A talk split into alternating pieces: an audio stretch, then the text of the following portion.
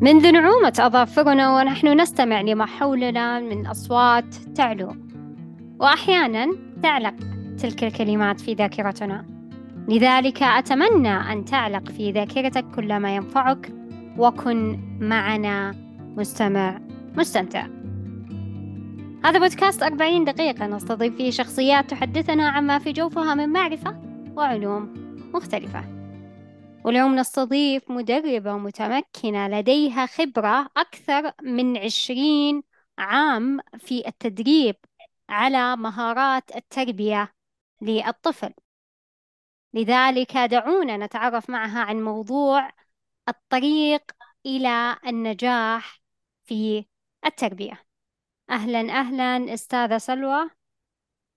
أهلا حياك الله أخت إيمان وسعيدة جدا بالاستضافة وأتمنى إن شاء الله إني أكون ضيفة خفيفة على مستمعين بودكاست 40 دقيقة ومفيدة في نفس الوقت إن شاء الله. أكيد بإذن الله. إن شاء الله. الآن عرفينا آه يعني عن نفسك. آه، معك سلوى الهوساوي خبير ومستشار تربوي لمرحلة الطفولة. آه، زي ما تفضلتي الحمد لله أنا بشتغل في المجال الآن قربت 30 سنة أقدر أقول.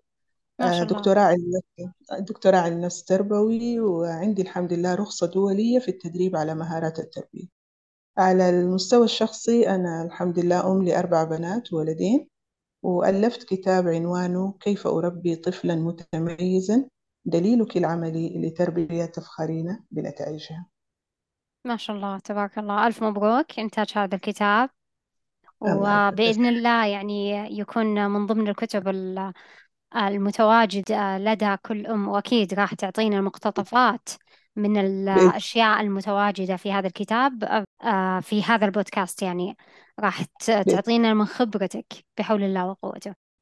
أو بداية بما أننا حنا نتكلم عن الطريق آه، إلى النجاح في التربية راح نعرف أجزاء من من هذا ال- المفهوم لكن خلينا نعرف بداية ما هي التربية أو ما هي كذلك الأسس الصحيحة لها.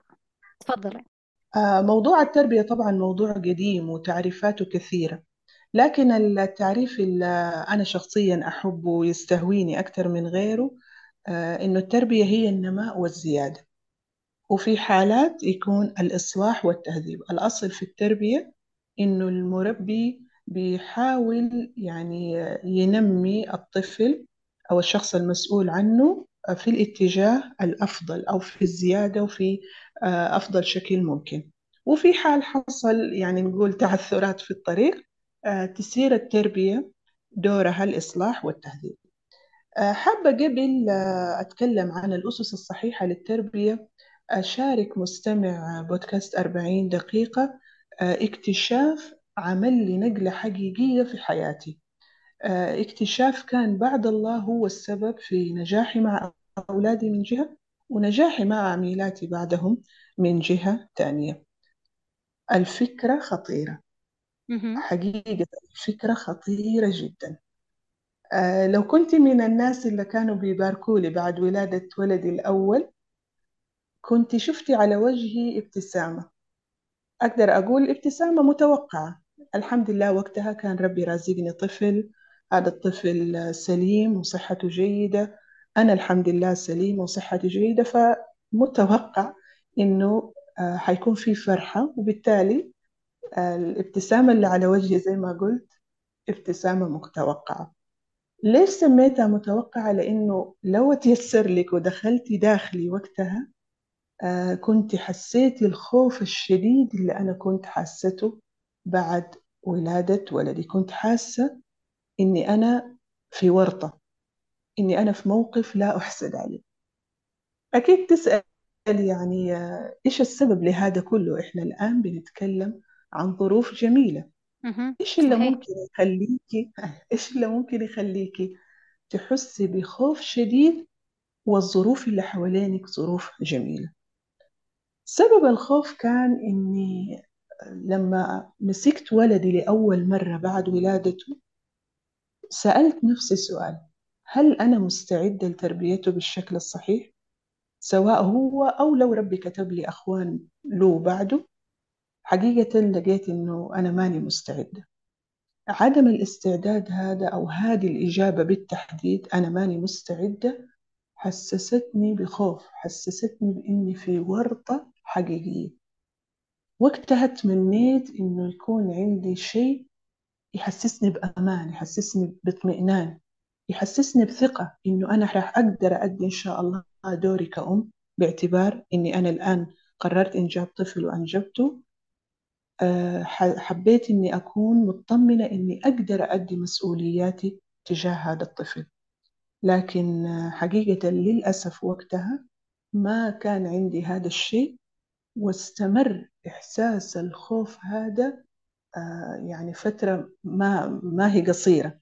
يعني آه، أقدر أقول الأوضاع النفسية الصعبة هذه اللي عشتها يمكن استمرت على ما أذكر شهرين أو ثلاثة شهور وأنا آه، حاسة بهذا الخوف الشديد. لحد ما الحمد لله أتيسر لي وخرجت من هذه الظروف. إيش اللي خرجني منها؟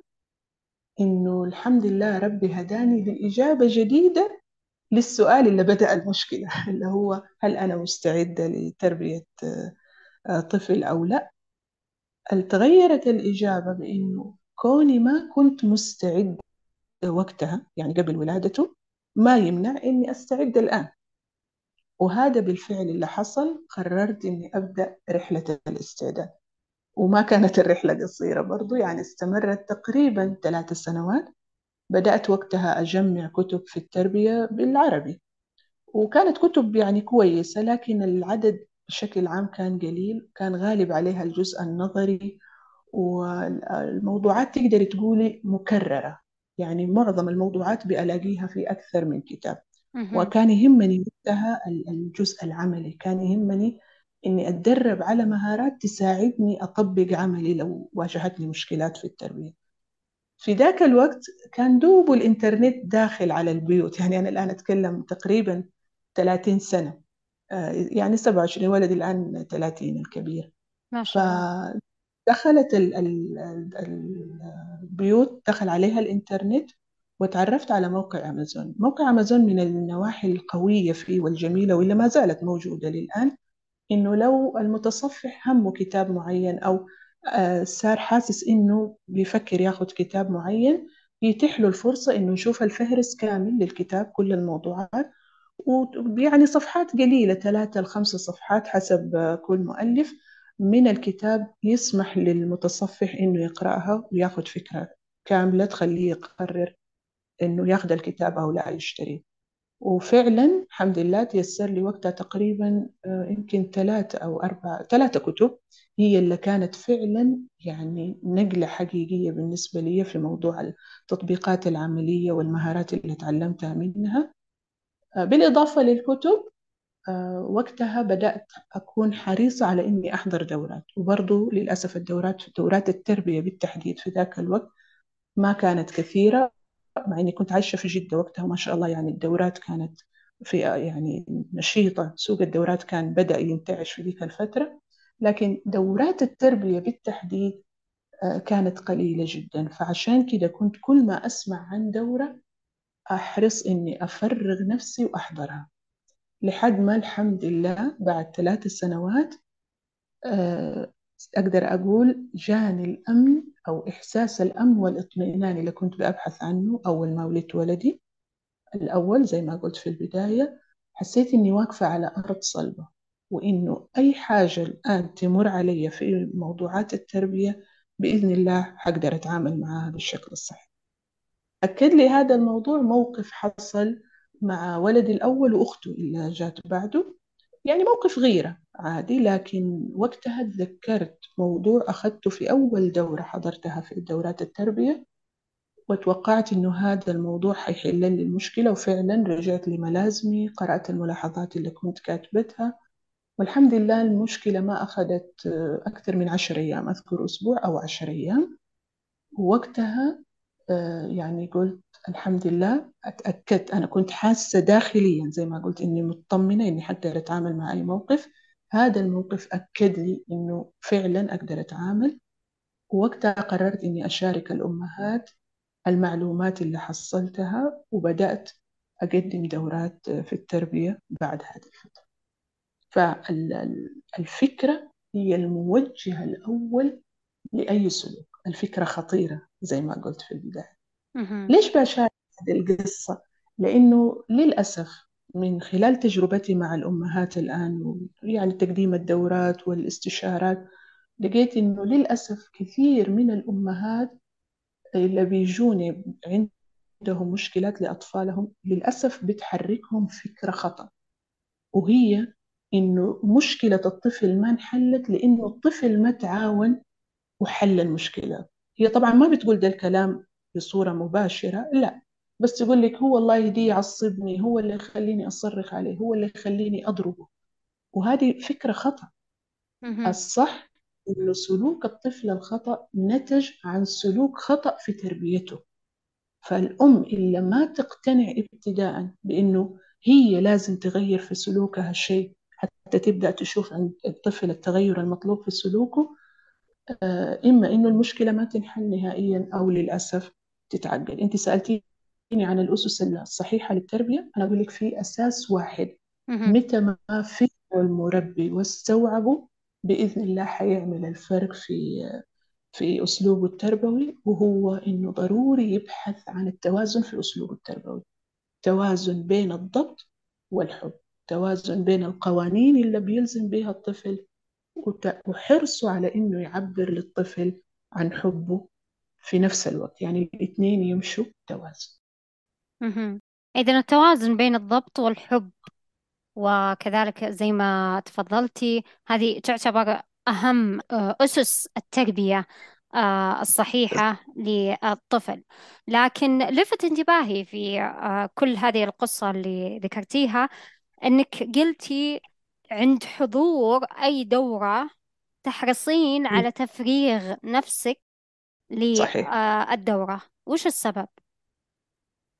لأنه زي ما قلت كانت الدورات قليلة مهم. وأنا كنت عارفة إنه أنا عندي احتياج في هذا الموضوع. يعني مثلا وقتها أنا كنت عاملة يعني كنت موظفة وقتها آه، فعندي دوام الصباح.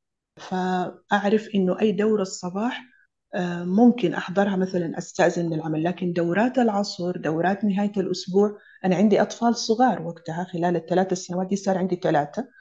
آه، كنت أحرص إني مثلا كانوا أهلي معايا في نفس البلد إني أرتب إني أوديهم مع إني ما أفضل كنت يعني عندي طفل صغير أحس إنه مسؤوليتي وأنا اللي المفروض آه، أتحمل مسؤوليته لكن كنت أقول لنفسي إني أنا الآن بأتركهم الحمد لله مطمنة عليهم وأنا بأروح عشانهم أنا بأخدمهم بهذا المشوار اللي بتركهم فيه عشان أحصل المعلومة اللي أساعدهم بها أثناء تربيتي لهم فكون الموضوع ما كان يجي بسهولة زي ما قلت يعني كان فين وفين كل كم شهر أقرأ مهم. عن إعلان لدورة فكنت أقول لو ضيعتها أو فوتها مو سهل إني أعوضها خصوصا إني من الناس اللي حضرت لهم ناس من خارج السعودية مثلا حضرت للدكتور إبراهيم الخليفي حضر في آه، قدم دورة يوم كامل أذكر كانت يوم جمعة أو سبت آه، أسفة يوم خميس أو جمعة اللي هو كان وقتها نهاية الأسبوع خميس وجمعة في مدرسة خاصة. فزي دي الدورة لو ضيعتها ما ححصل فرصة تانية. آه، الناس بيجوا من خارج جدة وكان معظم الدورات تسير في نهاية الأسبوع في الإجازة. فكان لازم أرتب يعني مجرد ما أعرف عن الدورة كان لازم أرتب موضوع أولادي آه، موضوع مواصلات حتى أقدر أحضر زي ما قلت أنا عارفة بتكون في الغالب يعني فترة طويلة تكون مثلا من الصباح للعصر من الصباح ل... قبل المغرب بشوية بس أنا. عارفة إنه في ضرورة لهذا الموضوع فأرتب جدولي آه، إني أقدر أحضر اللقاء كامل كمان يعني ما أقطع ما شاء الله تبارك الله. طيب أنا لما سألتك يعني آه، كيف تفرغين نفسك؟ لأنك أنتي قلتي بالبداية أنك تقرأين كتب أيوة. وتأخذينها غالبا من أمازون فكان على بالي أنه تفرغين نفسك يعني المعلومات المتواجدة عندك حتى تستقبلين يعني معلومات جديدة. آه آه. لكن أبهرتيني صراحة لأنه آه، أعتقد أنه ما كل أحد يحرص مثل هذا الحرص أنه يحضر دورات حتى يعلم أبنائه أو يربي أبنائه أو يفهم أبنائه بالشكل الصحيح. ف يعني أنت تعتبرين من الأمهات ال- النوادر اللي تسعى تتعلم آه، حتى تربي بالشكل الصحيح لأنه ما كل أحد يعني ينجح آه، في آه، مسألة التربية. لو كان هناك مقياس يعني. لنجاح ال- المربين ما راح نقول الأم كذلك يعني الأب له دور أكيد راح يكون فيه تفاوت من ناحية هذا يعني إذا بغينا نحط المقياس من, من ناحية درجات يعني أكيد في تفاوت. فيعطيك ألف عافية صراحة. الله. آه، أبهرتيني. آه، بما إنه إحنا بهذه بهذه ال ال يعني هذا الموضوع المهم أكيد لكل المربين. الآن يعني أصبحت الدورات بما إنه سابقا كانت الدورات حضورية الآن في دورات أونلاين أكيد. لكن مو الكل صراحة خلينا نقولها بشكل صريح مو الكل يهتم فعلا. بحضور الدورات حتى. يعرف كيف يربي أبنائه. لأني أنا معليش إذا أنا أقول هذا الشيء لكن مر علي آه، مربيات أنا أتكلم عن نساء صراحة أكبر همهم هو آه، المشهور ال- آه، الفلاني وش حط المشهورة فلانية ال- الشيء الفلاني الجديد الشيء العلنتاني. فنلقى نوادر من المربين طبعا ما راح ما نخصص. طبعا. أي ما. نحدد. لكن أنا ضربت المثال لأني أنا واجهت مربيات. لما يعني آه، يكون حولي غالبا ال- ال- المربين من الرجال إنهم يضعون ال- ال- التربية على المرأة. لكن الآن حنا نبي نسأل أك- أكثر من سؤال إنه يعني كيف إنه تكون تشاركية صراحة؟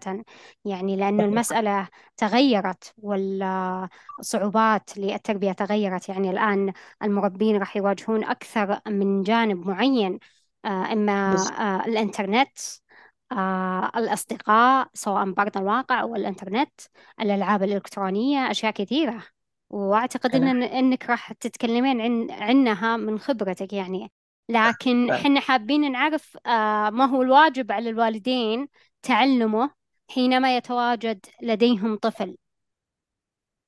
آه، أرجع لنفس النقطة. إحنا الآن كنا بنتكلم عن الأسس الصحيحة. مهم. الأساس ال- ال- أنا في رأيي الأساس الوحيد اللي يحتاج المربي آه، يعرفه حتى قبل لا يجيب الطفل. إذا تواجد الطفل ممكن زي ما حصل معايا يلحق وي- ويركز عليه لكن ابتداء آه، يكون عارف إنه الأساس الأول أو الأساس ال- الوحيد اللي يحتاجه للنجاح في التربية هو إتقان التوازن في أسلوب التربوي.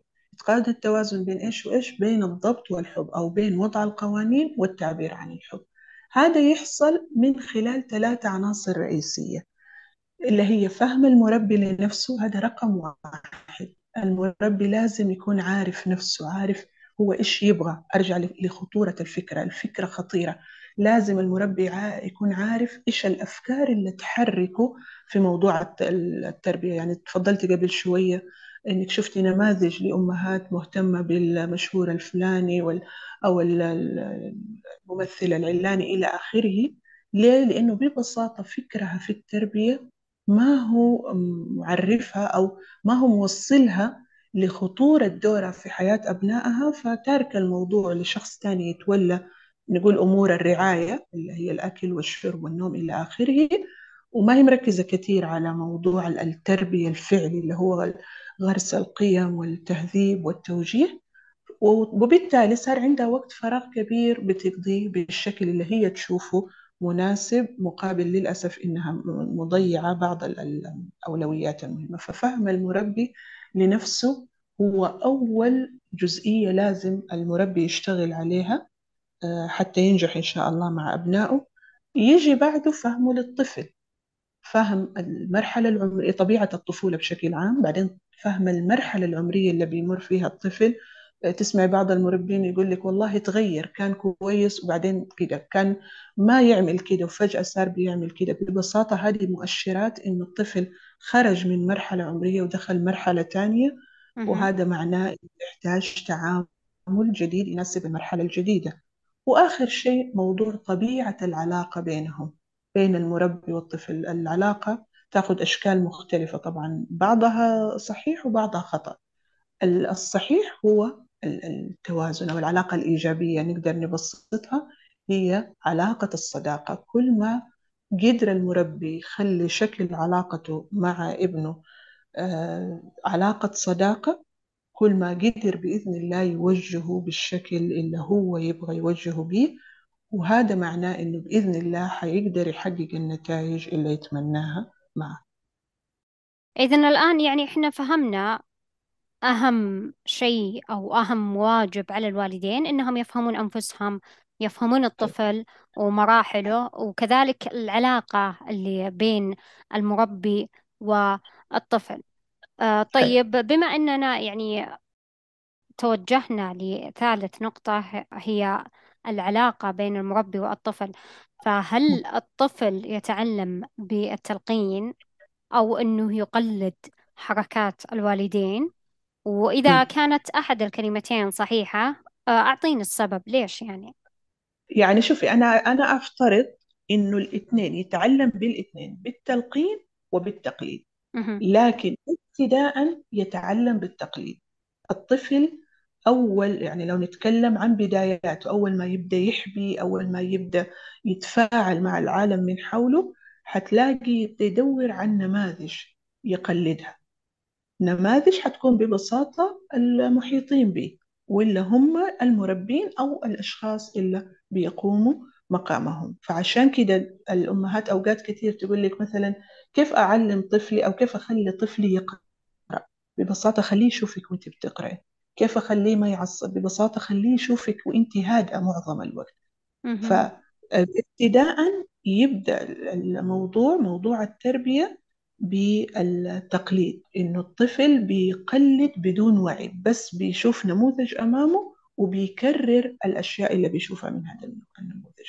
في المقابل التلقين في أمور لما يوعى الطفل شوي أو يكبر ويمكن نشوف موضوع التلقين يعني مرتبط بالمؤسسات التعليمية الرسمية خلينا نقول ما هي البيوت لكن حتى في البيوت مثلا الأم اللي تبغى تحفظ طفلها ما حيكون إلا القرآن أقصد ما حيكون إلا بالتلقين. آه مثلا إنه تبغى لما مثلا أحد يقول له السلام عليكم تبغى يرد السلام عليكم السلام ورحمة الله وبركاته فتخليه يعيد. لما يكبر شوية الطفل آه مثلا خارج للمدرسة تبغاه يدعى يدعي دعاء الخروج من المنزل صرت تقوله وتخليه يردد وراها. آه هذا تلقين. آه مثلا آه في السفر كل ما يسافروا مثلا هم من الناس اللي يسافروا بر كثير. أول ما ليش أقول بر؟ لأنه مثلا الجو الخطوط يعني مريحين الأهل بموضوع الدعاء دعاء السفر موجود. لكن في البر ممكن إنه الأم أو الأب يكون عندهم عادة إنه يقولوا دعاء السفر ويخلوا الأبناء يردد وراهم. هذا شكل من أشكال التلقين فالتربية تحتاج الاثنين. مهم المربي لما نقول فهمه لنفسه يكون عارف إيش عيوبه وإيش حسناته ويكون عارف إيش الأمور اللي يحتاج يشتغل عليها وإنه يكون لأنه عارف إنه حيكون قدوة لأبنائه في أشياء ما يحتاج يتكلم. كونه بيعيش مع أولاده حيجي يلاقي في مرحلة من المراحل هم بيطبقوا سلوكيات أو بيسلكوا سلوكيات بدون ما يطلب منهم ببساطة لأنه كان نموذج أو قدوة بالنسبة لهم. هل تربية الطفل يعني تشاركية بين الوالدين ولماذا؟ أكيد أكيد إنها تشاركية.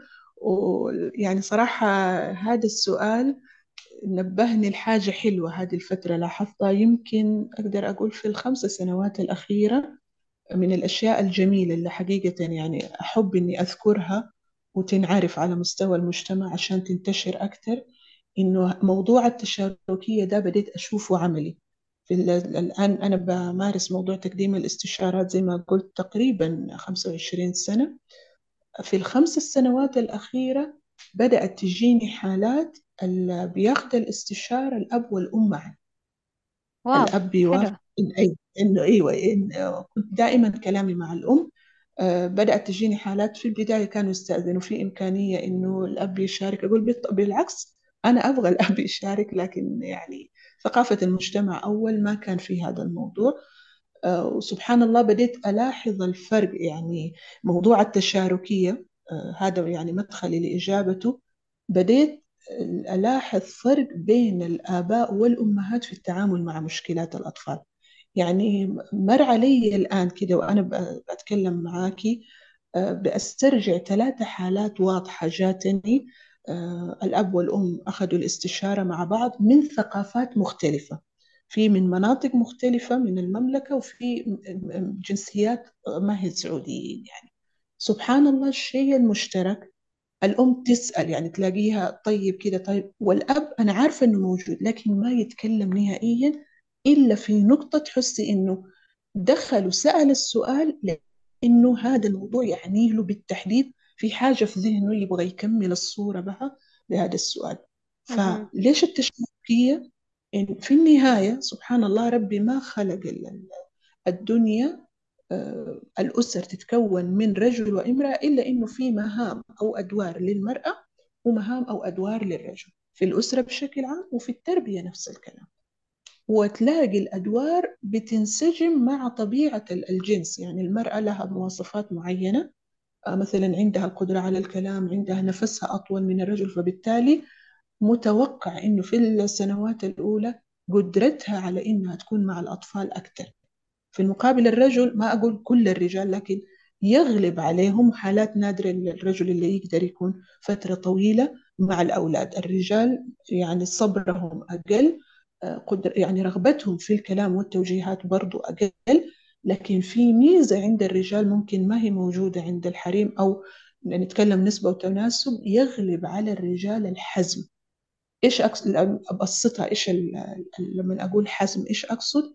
إنه الرجل ما يقول الكلام إلا وهو يعنيه يعني لما يقول يا ولد أترك أو آه، يا بنت أتركي ما يقولها إلا وهو يعنيها والطفل يوصل إنه إنه لازم يترك أو لازم ينفذ الطلب اللي انطلب منه الآن. في المقابل الأمهات في الغالب في أمهات حازمات لكن يغلب على الأمهات إنه يقولوا الكلام ما يعنوه. يعني من ضمن المهام اللي بيعملوها مثلا يا ولد سيب أو يا ولد أترك الطفل يوصل إنه اللي بيقول الطلب. يبغاه يتنفذ ولا بس بيقولوا فض مجالس زي ما نقول. فهنا مهم. التكاملية هذه برضو ميزة وعيب. مهم إنه ال- الآباء والأمهات ينتبهوا لده الموضوع إنهم يكملوا بعض في موضوع التربية بنقاط القوة اللي عند كل واحد فيهم لكن في النهاية برضو ما يستغل الموضوع في إني والله خلي الأبناء مثلا يميلوا ناحيتي وي- ويبعدوا عن الأب. وهذه بعض ال- الآباء ذكروها إنه الأم تصير تخوف الأولاد بالأب. إنه والله حقول لأبوك أو لما يجي أبوك فيصير الأب يعني بعض الآباء بيقولوا ما انتبه هو الآن بي- بيمارس الموضوع بطبيعته زي ما قلت الحزم عند الرجال أكثر الكلام اللي ما يقوله الرجل إلا وهو يعنيه أكثر فكان هو بطبيعته يقول أفعل ولا تفعل والطفل ينفذ. الأم تستسهل الشيء اللي صعب عليها تخليه عند أبوه أو لما يجي أبوك أقول له أو كذا. بعض الآباء قال بديت أنتبه إني أنا صرت البعبع في البيت أو أنا اللي صرت يتخوف به ال- الأطفال. فبرضه مهم ننتبه لهذه النقطة. ال- ال- الأكيد إنه فعلا التربية تشاركية لكن ضروري كآباء نجلس من وقت للتاني. آباء وأمهاتنا لما أقول آباء أقصد يعني إحنا الشركاء في التربية نجلس من وقت للتاني مع بعض ونشوف كيف نكمل بعض بالطريقة في نقاط القوة زي ما قلت اللي عند كل واحد فينا بطريقة ما توصل صورة سلبية عن الطرف الثاني لل... طيب آه، إذا تكونت صورة سلبية مثلا إنه الوالد هو الحازم أو هو ال- المصدر الخوف بالنسبة للطفل كيف يمكن يعني آه، معالجة هذه الصورة هذا الطفل؟ ممتاز. الأول حاجة لازم يصير في حوار لازم يصير في كلام حسب طبعا عمر الطفل. نتكلم مثلا سبعة ثمانية سنين ممكن أن يعني الأم آه، وما يضر يعني إنه هي حست إنها أخطأ. يمكن أنا من غير ما أنتبه آه، خليت أبوك دائما اللي هو يعني عنده الأوامر والنواهي هذا يمكن خوفك منه ويكون جلسة جماعية يعني في حضور الأب. والأب في المقابل مثلا يقول إحنا حنبدأ مثلا آه، طريقة جديدة حنرتب ترتيب جديد. هذا زي ما قلت في حال كان الطفل واعي ويستوعب هذا الكلام. كان الطفل صغير ثلاثة أربع سنوات مهم الأم والأب يجلسوا هذه الجلسة مهم هذه الجلسة في كل الأعمار سواء صغير أو كبير إذا بدأ آه، يظهر الخلل زي ما تفضلتي وبدينا نحس إنه والله حصل موضوع التخويف ده لازم جلسة مصارحة بين الأب والأم بخصوص الوضع اللي وصلوا له ويقترحوا حلول. من الحلول إنه والله بدل ما نخلي مثلا كل الأوامر عند الأب الأمور اللي الأم تحس إنه هي يعني تحت يدها وتحت السيطرة وقادرة تتعامل معها بشكل صحيح خلاص الأب يقول لها أنا هذا الموضوع تاركه عندك وما حتدخل فيه نهائيا وحيوصل للأولاد أو حنعرف الأولاد. نقول مثلا موضوع حل الواجبات موضوع موعد النوم الأم الموضوع قادرة تسيطر عليه والأمور سهلة بالنسبة لها في هذا الجانب.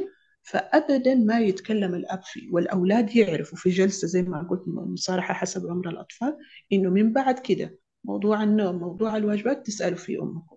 نيجي مثلا موضوع الخروج أو موضوع المصروف تسألوا فيه أبوكم. فتصير محدد الصلاحيات بوضوح وصراحة قدام الأبناء إنه إحنا عائلة وإنه إحنا بنتشارك أمورنا. ومن التشارك ومن نقول التعاون إننا بنوزع المهام بهذه الطريقة. فالأطفال آه، خصوصا زي ما تفضلتي الآن لما يكتشفوا زي هذه الثغرة إنه في جهة سهلة وجهة صعبة يبدأوا يستغلوها لصالحهم. إنه الشيء اللي يعرفوا إنه والله ما حيحصلوه آه، عند الأب يجوا والأم بتتساهل فيه يجوا عند الأم. أو العكس يحصلوه عند الأب لكن الأم ما بتتساهل فيه يروحوا للأب. صحيح. وأوقات أيوة. وأوقات للأسف ما ي... ما يكونوا منتبهين أرجع تاني الفكرة خطيرة. ما يكون المربي بيقول كده يعني والله مسكين أمه شديدة عليه أو الأم تقول مسكين والله الأب شديد عليه. أنا ما أتكلم عن الحالات اللي فيها عنف شديد وكده أتكلم في الأحوال العادية والطبيعية. يقول مسكين يعني أمه مشددة الأب ما هو مقتنع بالموضوع اللي الأم بتقول عليه لا. أو العكس الأم ما هي مقتنعة بالموضوع اللي الأب بيقول عليه لا. لما تصير هي والأطفال لحالهم تقول يلا أمشي لهم دي المرة أمشي لهم. هي ما هي مستوعبة أو العكس الأب أمشي لهم دي المرة أمهم ما هي موجودة. ما يكون المربي هنا مستوعب الفكرة الخطأ اللي بيوصلها للابن إنه ممكن تستغل آه، نقول الثغرات ممكن تتمرد على السلطة تتجاوز خطوط أنت المفروض أو حدود ما المفروض تعديها بطريقة يعني فيها لف ودوران لو نقولها بالعامية. هم صحيح. بيسهلوا هذا الموضوع. صحيح. آه، بما أننا يعني الآن عرفنا جوانب للطريق آه، إلى النجاح في التربية وعرفنا يعني كثير من الإجابات للأسئلة المتواجدة في هذا البودكاست. لذلك يعني حنا حابين نعرف بما أننا تكلمنا عن الطفل وكذلك كيف يتشاركون الوالدين في تربيته لكن طرق العقاب الإيجابي المسموحة لدى الوالدين. أكيد إحنا نبي نحرص عن العقاب اللي ما يترك صدمات أو جروح طفولة. أكيد أكيد. آه سؤال جميل صراحة ومهم جدا. يعني أشكرك على إنك طرحتي هذا الموضوع. موضوع جدا مهم في التربية وهو موضوع العقاب. بس خليني أبدأ إجابته بسؤال. السؤال اللي يطرح نفسه هنا بخصوص موضوع العقاب أساسا متى يعاقب المربي الطفل؟ يعني الآن لو استبعدنا شوية موضوع العقاب الإيجابي أو العقاب السلبي متى يعاقب المربي الطفل عادة؟ متى يلاقي المربي نفسه بيقول أنا أحتاج أعاقب الطفل؟ لو أسألك هذا السؤال. آه التمرد على الوالدين ربما. أيوه. حلو. هذا من الأسباب. طيب. لو نقول مثلا هل بيحصل إنه نفس الموقف بيحصل من طفلين مربي بيعاقب ومربي ما بيعاقب هل يحصل هذا الكلام أو لا؟ يعني هل بنواجه أحيانا آه، طفلين بيعملوا نفس التصرف نقول مثلا طفلين آه، أمين موجودين في ومعاهم أطفال. يقول نفترض الطفل خمس سنوات. طفل يعني واعي نوعا الأمين قايلين للطفل مثلا لا تخبط الباب أو لا تقفل الباب في المكان اللي إحنا موجودين فيه. طيب؟ وتلاقي الاثنين آه، قفلوا الباب. يعني جاء واحد بعد ما حذرته أمه ونبهته إنه لا تقفل الباب قفل الباب. الثاني برضو أمه قالت له لا تقفل الباب. قلد الطفل الأول وقفل الباب. واحدة من الأمهات قالت للطفل لو قفلت الباب حعاقبك والأم الثانية طفلها برضو قفل الباب لكن ما اهتمت وما عاقبته. هل بيحصل هذا الموضوع؟ إننا نشوف نفس التصرف بيصدر من طفلين. طفل بيتعاقب عليه وطفل لا. أحيانا في يحصل. أيه. يحصل فعلا. أيه. أنا ليش بأسأل هذا السؤال أو ليش بأقدم هذه المقدمة؟ لأنه العقاب في حد ذاته واختيار أصلا آه، المربي إنه يعاقب على سلوك معين بيعتمد على فكرته فيما يتعلق بالخطأ. أرجع للنقطة اللي بدأت بيها الفكرة خطيرة حقيقة خطيرة. لقيوا إنه أساليب التربية بتتنوع أو بتختلف حسب فكرة المربي عن الخطأ. أنا أتكلمك الآن كدراسات علمية. الأساليب التربية طبعا كثيرة ومتنوعة لكن أسهلها وأفضلها وأنا اللي يعني آه، أستخدمها لأنها سهل على الناس إنها تستوعبها وإنها تقرر بخصوصها. المدرسة اللي تقسم أساليب التربية لثلاثة تشدد وتساهل وتوازن التوازن اللي بنتكلم عنه وبنبحث عنه. فلو نيجي نشوف إيش فرق واضح بين المربين الثلاثة المربي المتشدد والمربي المتساهل والمربي المتوازن حنلاقي فكرتهم عن الخطأ فرق واضح بينهم. نيجي لو نسأل المربي المتشدد إيش معنى الخطأ عندك؟ يقول ما في شيء اسمه خطأ. أنا قلت على حاجة لا أو قلت على حاجة لازم تصير أنا أفترض إني أشوفها. ما في شيء اسمه خطأ. الخطأ ما هو في قاموسي. معناه من كلامه نستنتج إنه المربي المتشدد يرفض فكرة الخطأ أصلا. هو يفترض إنه يضع قوانين ويتوقع إنه الطفل يلتزم بها جملة وتفصيلا سواء الشيء اللي قال له عليه لا أو الشيء اللي قال له لازم تعمله. عكس المتساهل لو نيجي نقول له إيش الخطأ في من وجهة نظرك يقول ما في شيء اسمه خطأ هذول صغار نبغى ندقق عليهم نبغى يرجعوا يكبروا ويتعلموا يكبروا ويتعلموا. دحين ما ما ندقق على الصغار نقول لهم خطأ. لا الأول صح ولا الثاني صح. لا المتشدد صح في خصوص الخطأ ولا المتساهل صح في خصوص الخطأ. وعشان كده إحنا كنا تطرقنا في البداية عن موضوع إنه بعض المربين للأسف يعني بالرغم من إنهم يكونوا هدفهم صالح الطفل لكن للأسف يعني نتائجهم في التربية ما تيجي بالشكل المطلوب. لو تكلمنا يعني زي ما تفضلتي مقياس للتربية نيجي نقيس نتائجهم في التربية غالبا في المقياس تكون نازلة أو ضعيفة. في الغالب هذول المربين لو نبحث وراهم حنلاقيهم إما متشددين وإما متساهلين لأنهم بيتعاملوا مع الخطأ بتطرف. المتشدد يكون قاسي جدا عنيف مع الخطأ في التعامل معه وعقاباته دائما صارمة وزي ما تفضلت تترك جروح وصدمات عند الطفل فهذا يترتب عليه ضعف ثقة الطفل بنفسه عدم تحمل المسؤولية مشاكل نفسية كثيرة. عكس المتساهل لأنه بيترك الأمور مفتوحة هذا بيخلي الطفل يتمرد يخليه ما يكون بيفكر في ضوابط ما يفكر في إنه أشياء لازم يتحمل مسؤوليتها وبالتالي يخرج عنده مشاكل مع الناس لأنه ما هو منضبط. ببساطة إنسان غير منضبط. مين اللي ينجح؟ ويحصل أفضل النتائج. لو نرجع للمقياس اللي تفضلت ذكرتيه في البداية نلاقي مقياس نتائجه في التربية مرتفع هو المربي المتوازن. ليه؟ لأنه فكرته عن الخطأ لو نجي نسأله إيش الخطأ بالنسبة لك؟ يقول الخطأ فرصة للتعلم. إيش يعني الخطأ فرصة للتعلم؟ هذا المربي لأنه متوازن. لما يشوف الطفل أخطأ خطأ يقول خطأه هذا واحد من اثنين.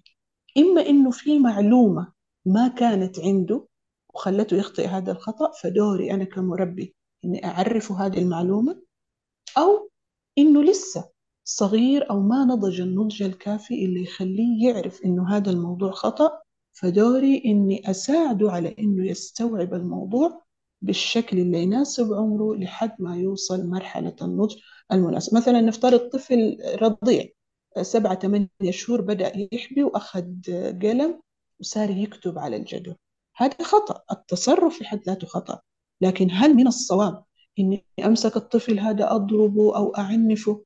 هو في مرحلة عمرية ما يستوعب إنه هذا الموضوع خطأ.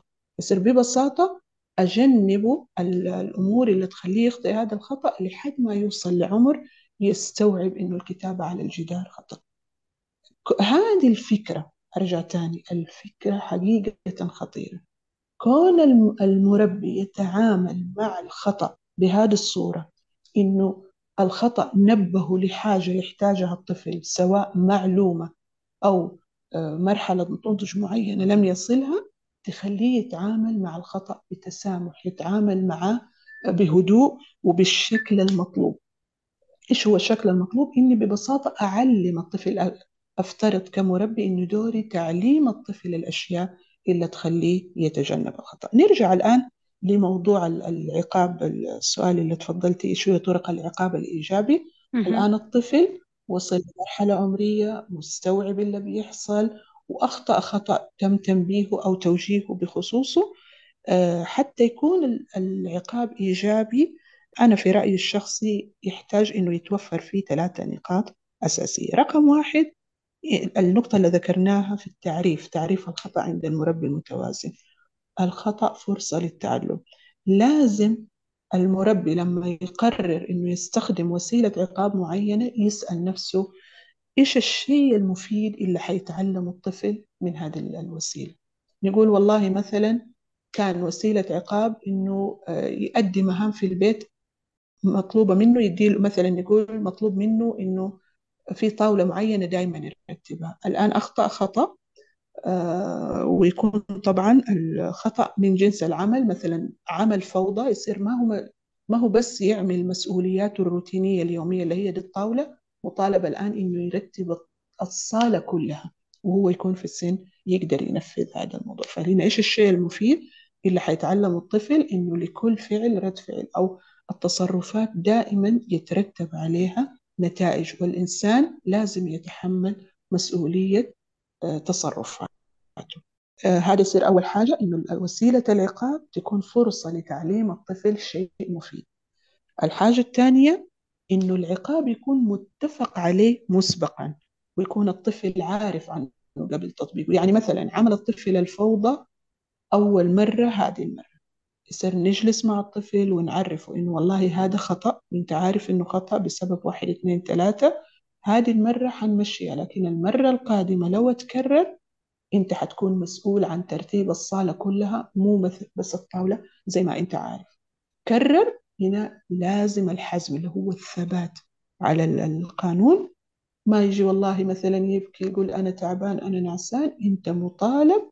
إحنا متفقين من أول لو تكرر هذا التصرف أنت مطالب بإنك تنفذ واحد اثنين ثلاثة. وآخر شيء طبعا ما يختلف عليه اثنين هو إنه العقاب ما يتضمن تعنيف جسدي أو نفسي. ممكن تقول الجسدي واضح لكن النفسي في بعض المربين يعني للأسف يعني ممكن يطلوا للطفل طلة تكون أشبه بالضرب. يعني أو أثرها النفسي على الطفل أقوى عليه من لو يعني تعنف جسديا وانضرب. هنا مهم إنه المربي يفهم نقول العوامل اللي تؤثر في التواصل العوامل اللي تخلي التواصل جيد. وهنا أمر عليها مرور سريع يعني على أساس الوقت. أي شخصين في الحياة البشر إحنا كبشر وجدوا علماء الاتصال إنه حتى يكون التواصل بيننا جيد لازم نراعي ثلاثة أمور. نراعي لغة الجسد رقم واحد. خمسة وخمسين في المية من تواصلنا مع بعض تعبيرات وجه واللي يتبعها لغة جسد. يعني إنسان مبتسم جسمه كله بيتبع هذه الابتسامة بيدي شعور بالإقبال على الشخص اللي قدامه. نبرة الصوت مهم. 38% من تواصلنا مع بعض نبرة صوت. فمهم للمربي إنه يستخدم في, في وضع القوانين وحتى في العقاب وقت العقاب نبرة صوت معتدلة لا يرفع صوته مرة ولا يخفض صوته. وآخر شيء طبعا الكلمات يستخدم كلمات مناسبة للموقف. آه طيب آه يعني حابة أسألك عن موقف آه لأحد الأطفال يعني الله يهداه ويصلحه لكن آه آه يعني في اجتماع آه أو أو تحت مسمى عزيمة يعني. يمكن أنتم تسمونه بالغربية عزومة كذا. أيوة أيوة. إيه. أيوة بالضبط. آه لأني قاعدة أتعلم يعني. المهم فكان هذا الطفل يعني الله يهداه. آه، كان في آه، أحد اللمبات يعني اللي تكون طويلة متواجدة في منتصف آه، ذلك المكان. آه، فأعتقد ما أدري ربما أحد آه، والدينه قايلين له آه، إنك أنت طرزان في هذا العالم. آه، فصعد. فصعد. صعد آه، هذه اللمبة إلى نهايتها فسقطت اللمبة. ردت. طبعا ما تقدر. ما تحملت يعني. فكان ردة. كان ردة فعل الأم. أنت حضرت الموقف أنا حضرت هذا الموقف. حضرتيه يعني أنا شاهدت هذا الموقف. فكان آه. آه. ردة فعل الأم إنها شالت ابنها آه، يا الله ابني يا الله شالته وأبعدته عن آه، هذه اللمبة الطائحة يعني ما في أيوة أي يعني معليش عقاب إيجابي ولا خلينا نسمي عقاب سلبي. فكانت من من الشخصيات المتساهلة يعني.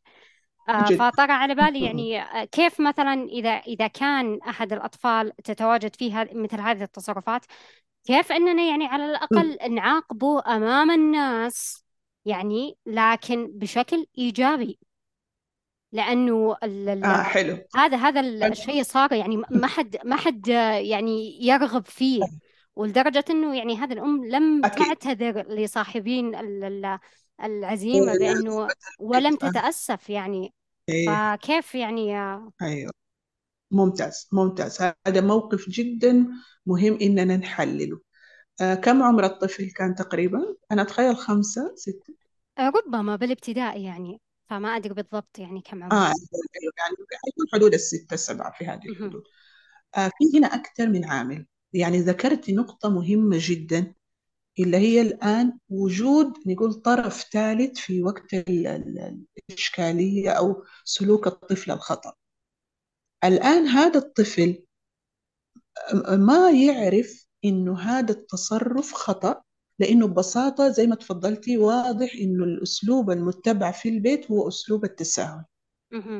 كون رد فعل الأم يعطي على طول تصور إنه كل ما يخطر في بال هذا الطفل مسموح له إنه ينفذه. طيب؟ لدرجة إنه هذا الموضوع ما اقتصر طبعا على البيت خرج لبرا هو أي مكان بيروحه بيخطر في باله تصرف معين يتصرف حقيقة أنا أقول لك الآن هذا ما هو خطأ الطفل. خطأ الأم اللي وصلته أو لو نرجع مثلا ممكن حتى الأب يعني العيلة كلها في تساهل عام مع هذا الطفل. التصرف الصحيح الآن كان اعتذار الأم عن اللي حصل ممكن إنها تسأل مثلا عن التكلفة بعد كده لكن ما يكفي لو عاقبت الطفل نقول الآن يعني مجاملة للأهل البيت اللي تضرروا وسقطت ال- ال- ال- الإضاءة عندهم. لو عاقبته هذه المرة ما حتعطي فايدة قد ما حتعطي ضرر لأنه الطفل حيفاجأ. هو ما تعود من أهله آه إنه يكون لهم رد فعل معين أو نقول رد فعل حازم ناحية أي تصرف يتصرفه. فالآن كون يبدأ رد فعل مختلف وجديد تماما لمجرد إنهم كانوا خارج المنزل. هذا حيفاجئوا. إيش اللي حصل؟ إيش اللي اختلف؟ ما هو معناه إنه اللي حصل صح؟ لكن نرجع لتعريف التربية. اللي قلنا النماء والزيادة. التربية ما هي اللي بيحصل في يوم ولا يومين ولا موقف ولا موقفين. أنا عندي شعار التربية رحلة عمر ما هي خارجة عصر. الموقف هذا ما حيربي الطفل مهما كان رد فعل الأهل ممتاز ناحيته ما حيربيه إذا فقط اتصرفوا معاه نقول مثلا آه، وقف أحد وقال له كده خطأ وجلسه جنبه الأم مثلا قالت له كده خطأ وجلسته جنبها لكن رجع بعد كده في بيت تاني تصرف بالشكل اللي يشوفه مناسب في بيتهم ما في حدود ما تربى الموقف ما حيعمل فرق معه. تراكمات المواقف هي اللي تحدث التربية. يكون في توجه واضح في التعامل مع الطفل. حتى بالمناسبة يعني التشدد وإن كان أسلوب له مشاكله القوية وله سلبياته الكثيرة لكن الرؤية واضحة للطفل خلاص إيش المقبول وإيش الممنوع. فبالتالي بيكون له إيجابيات وحتى التساهل بالرغم من آثاره السلبية له برضو جوانب إيجابية لكن إحنا نبغى أفضل النتائج هذه اللي حتحصل بالتوازن. فهذا الطفل ما يكفي بس رد فعل ناحية هذا الموقف نحتاج نراجع أسلوب التربية اللي بيستخدم معاه بشكل عام. وهذه الأوقات آه، يوقع الأهل فيه يعني بسببه في مشاكل. يقول أهل متساهلين في البيت لكن لما يخرجوا برة البيت يصيروا متشددين. الطفل يتلخبط يصير ما هو عارف إيش الصح. هنا آه ندخل في الأسلوب اللي هو يسمى أسلوب التذبذب. يصير الطفل ما في عنده خط واضح. وليش لو تجي للأهل وتسأليهم ويعني نقول يكون في شفافية وصراحة يقول لك ما نبغى الناس تتكلم عليه. ما حيحصل إذا ما الطفل التزم بقوانين من البيت وخرج بيها على برا ما الخوف اللي خايفينه الأهل حيحصل. حيصير آه، معروف إنه هذا الطفل مزعج عنده مشاكل غير منضبط. ما يبغوا الناس يتكلموا عليه فبس يخاصموه قدام الناس. هذا ما هو تربية. هذه أبدا ما هي تربية. لازم يكون الخط واضح داخل البيت وخارج البيت. آه، طبعا ما كان يعني منزل فقط للتوضيح كان يعني استراحة. آه، آه. فأكيد إن يعني أصحاب العزيمة يعني أكلوا الغرامة للطفل الطرزان اللي صعد اللمبة الله يهديه.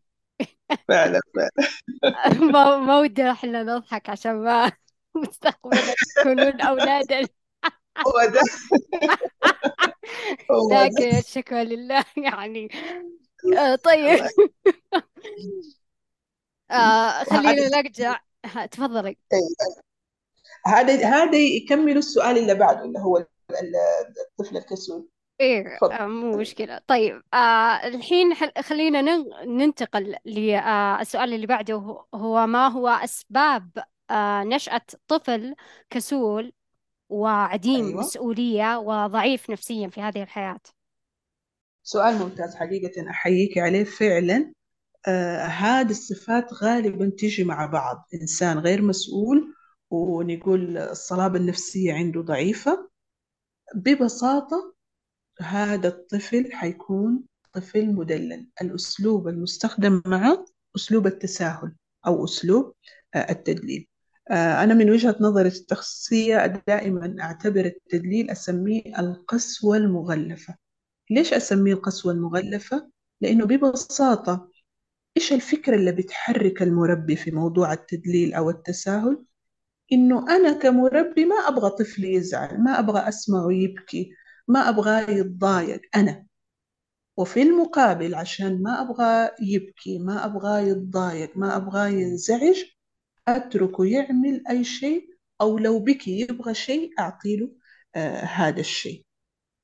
وماني حاطة في اعتباري إنه أرجع تاني الناحية التراكمية في التربية موقف على موقف على موقف في النهاية الطفل هو اللي حيتحمل الآثار السلبية اللي نتجت عن هذا الأسلوب الخطأ في التربية. وهنا تحضرني قصة حقيقية يعني كان كنت في فترة أشوف آه، قناة فيها يعني جرائم حقيقية آه، قناة مشفرة. فكانت كان البرنامج اسمه آه، هو إنجليزي Evil lives here إنه في يعني نقول شيطان بيعيش في هذا البيت. فالأم كانت بتحكي قصة ولدها هذا من عمره آه، ستة أو سبع سنوات وهو بدأ يتعبها.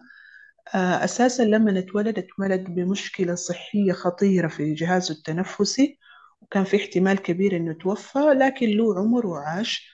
فطبعا لأنه يعني مر بهذه الصعوبة كانت الأم حزينة عليه وما تبغاه يزعل وما تبغاه يبكي. النقاط اللي ذكرناها تيسر له أي شيء يبغاه. للأسف لما كبر يعني حقيقة صار شيطان. هي أول واحدة تضررت صار كسول رفض يعمل يشتغل أو يدخل في وظيفة وكان عايش معاها ياخذ منها كل شيء بالتهديد. ما ذكروا الأب إيش ظروفه بس واضح إنه كان الأب مو موجود أتزوجت شخص تاني. بسبب هذا الولد أنفصلوا لأنه قال له أنا ما عندي استعداد. يعني حاول يقوم سلوكه حاول يوجهه لكن الأم رفضت. لقى الشخص هذا إنه هو حيتضرر أنفصل عنها وخرج من حياتها انتهى الموضوع. إنه تعرف على واحدة وتزوجها كله في بيت الأم.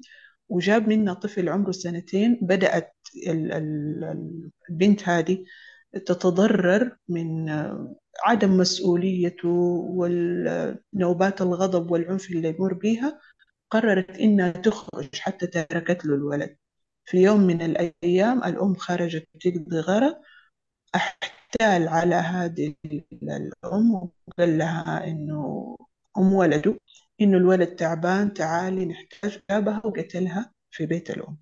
فطبعا هذا يعني نقول أقصى شيء ما لا يعني يوصل أحد لهذه المرحلة. لكن حقيقة التدليل قسوة مغلفة.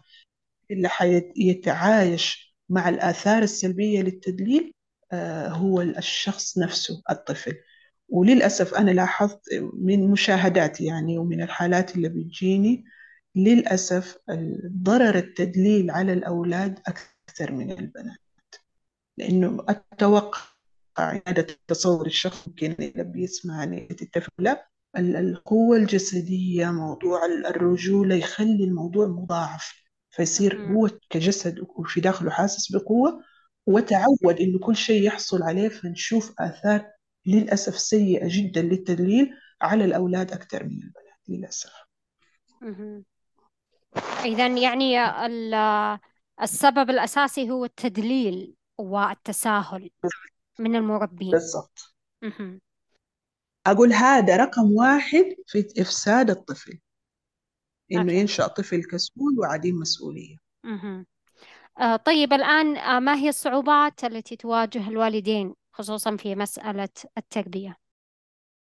آه، أول وأهم صعوبة قوة أقدر أقول العوامل اللي بتربي مع الوالدين الآن في كل زمن كان في عوامل بتربي مع الوالدين يعني لو أتكلم عن زمني الآن كان دخل التلفزيون كان في المجتمع في المدرسة في لكن في ذاك الزمن كان تأثيرها نقول محكوم أو تأثيرها محجم في النهاية يعني كنا نشوف اللي في التلفزيون نفترض إنه اللي في التلفزيون في التلفزيون لكن قوانين البيت مختلفة.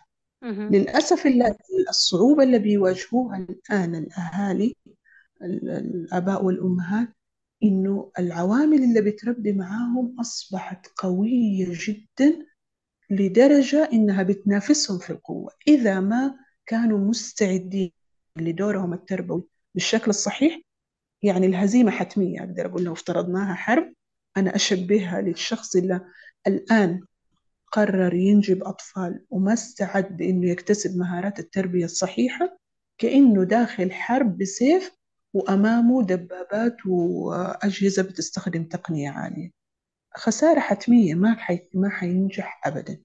لكن في المقابل ال- ال- دور الوالدين ما في أحد يقدر يلغيه في فترة الفترة الذهبية من حياة الطفل اللي هي الخمس سنوات الأولى الطفل موجود في وسط البيت.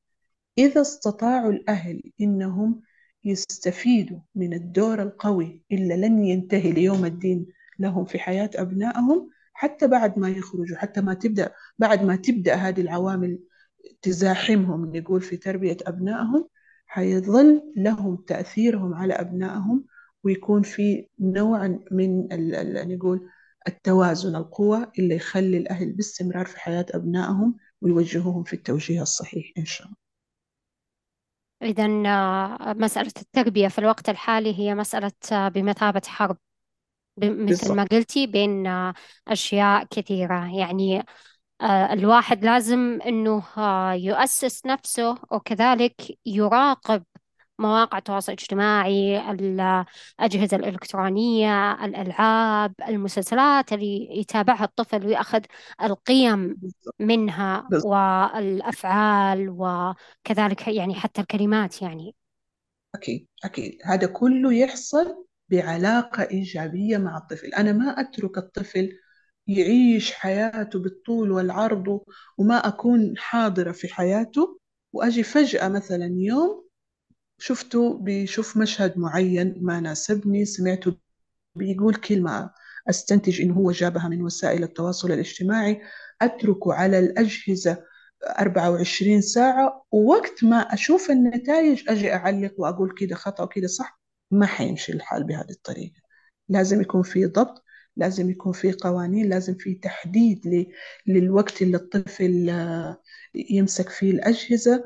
آه، منظمة الصحة العالمية مطلعة جدول بالأوقات الصحية المناسبة لتعرض الأطفال للشاشات. سن سنتين المفترض إنه ما يكون عنده تواصل مع الشاشات نهائيا. للأسف كثير من الأهالي آه الآن يستسهلوا إنهم يشغلوا الطفل بالأجهزة عشان مثلا الأم تقول والله أنا مثلا هذا الطفل يبكي كثير أو يشغلني وعندي أشياء إما تكون مرأة عاملة أو حتى في بيتها عندها أشياء وهذا الطفل متعبها تستسهل إنها تعطيله الآيباد تعطيله جوالها ينشغل به إلى ما تخلص اللي في يدها. بنشوفهم للأسف في الأسواق الطفل في العربية وماسك الجوال وهو شهور حتى ما تم السنة. آه للأسف هذا الشيء يعني خلال فترة شغلي في مجال التربية يمكن آخر عشر سنوات بدأت تجيني طلبات من مديرات المدارس آه في مجالس الأمهات تحديدا رياض الأطفال يقولوا لي نبغاك تيجي تكلمي الأمهات عن خطر الأجهزة. بدأوا يجونا أطفال يقولوا ما يقدروا يمسكوا القلم. ليه؟ لأنه ببساطة آه، يعني تخيلي طفل أصابعه لسه لينة وجسمه بيتشكل كل اللي بيعمله بأصابعه إنه بيحطه للجهاز وبيحرك آه، الشاشة في الاتجاه اللي يبغاه. حتى بعض المدارس آه، يعني خصصوا فصول لهذه الفئات اللي بتجيهم لأنه ما شاء الله بعض المعلمات قدروا يتداركوا الموضوع ويحلوا المشكلة.